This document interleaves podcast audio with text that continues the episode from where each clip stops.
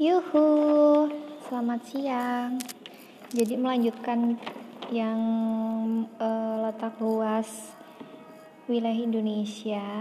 Sekarang kan yang tadi itu kan baru sampai di letak geografisnya ya. Kayak letak astronomis, geografis, sekarang masuk ke geologisnya.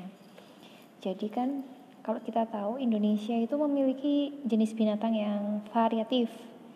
Ada gajah yang sama dengan gajah kita itu di Indonesia sama dengan yang ada di Asia. Terus ada kanguru yang sama seperti di Australia. Terus ada juga yang hewannya cuma ada di Indonesia nggak ada di tempat lain. Misalnya kayak uh, anoa dan babi rusa. Nah, kenapa bisa gitu loh? apa kaitannya dengan letak geologis di Indonesia? Jadi, keragaman jenis binatang di Indonesia itu merupakan salah satu dampak dari letak geologisnya Indonesia. Indonesia itu kan terletak pada dua dangkalan, ada di dangkalan Sahul dan Sunda. Nah, dangkalan Sunda itu dia itu bagian dari Asia, sedangkan dangkalan Sahul itu bagian dari Australia. Nah, hal ini yang menyebabkan fauna di Indonesia mirip dengan fauna di Asia dan Australia. Lalu, dangkalan-dangkalan bisa menjadi laut seperti sekarang itu dimulai saat berakhirnya zaman es, yaitu ketika dataran rendah pada dangkalan tersebut terendam oleh air. Ketika permukaan air laut mulai naik dan dataran rendah tadi berubah menjadi dangkalan atau laut dangkal. Habis itu, selain ada dua dangkalan tadi, eh, Indonesia itu eh, la, Indonesia itu punya laut dari zaman es tidak pernah menyatu dengan benua Asia maupun benua Australia. Tahu nggak apa itu lautnya yang tidak menyatu dengan benua Asia dan Australia? Ya, contohnya Pulau Sulawesi. Oleh karena itu, di Pulau Sulawesi itu banyak hewan endemik yang tidak ditemui di wilayah lain di dunia. Seperti yang tadi disebutin, itu ada anoa dan babi rusa. Nah, itu adalah wilayah asli. Eh, sorry, itu adalah binatang asli di Indonesia yang tidak bisa ditemukan di negara lain. Nah, Letak Indonesia pada dangkalan Sunda dan dangkalan Sahul itu disebut letak geologis. Ya, lalu apa yang disebut dengan letak geologis itu? Nah, letak geologis itu adalah letak suatu wilayah berdasarkan struktur batuannya.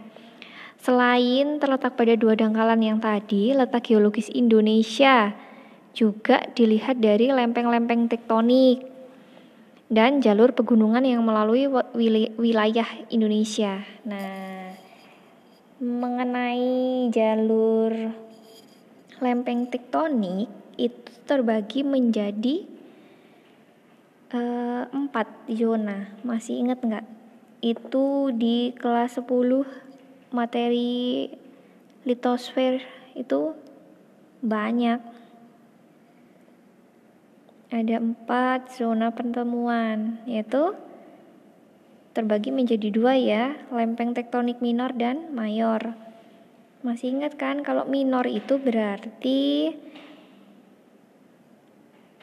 lempeng tersebut banyak mengakibatkan dampak yang relatif kecil pada kondisi geologis Indonesia. Lempeng itu contohnya di mana? Ada di negara Filipina. Lalu kalau lempeng mayor itu memberikan dampak yang besar bagi Indonesia. Dampaknya antara lain itu lempeng Eurasia, Indo-Australia dan Pasifik.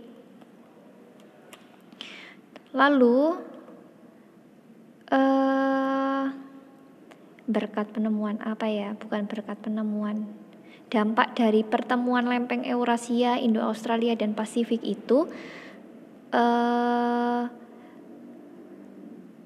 Indonesia mendapatkan berbagai dampak yang positif. dan negatif. Misalnya kayak ada banyak bencana alam yang berkaitan dengan tektonisme seperti gempa bumi dan tsunami. Terus Indonesia memiliki gunung api terakhir aktif yang terletak di sekitar pertemuan zona antar lempeng. Karena mempunyai gunung api yang aktif, Indonesia mendapatkan berbagai dampak positifnya seperti wilayahnya subur terus kayak akan barang tambang dan mineral ya and apalagi selain kan yang tadi letak geologisnya itu ada ada dangkalan sahul dangkalan Sunda, kemudian ada empat zona itu ya yang minor dan mayor. Nah, yang lainnya itu apa? Yang berkaitan dengan gunung api ya. Nah, berbicara dengan eh, tentang gunung api, Indonesia juga dilewati jalur pegunungan dunia. Masih ingat jalur pegunungan dunia itu ada pegunungan Pasifik dan Mediteranian. Pegunungan Pasifik itu merupakan pegunungan yang sangat panjang.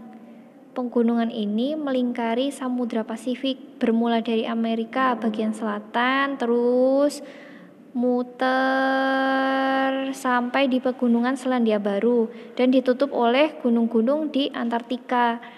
Sementara itu, pegunungan Sirkum Mediteranian itu melingkari Laut Mediteranian. Dan pegunungan ini bermula di Amerika bagian utara berlanjut sampai ke Kepulauan Maluku.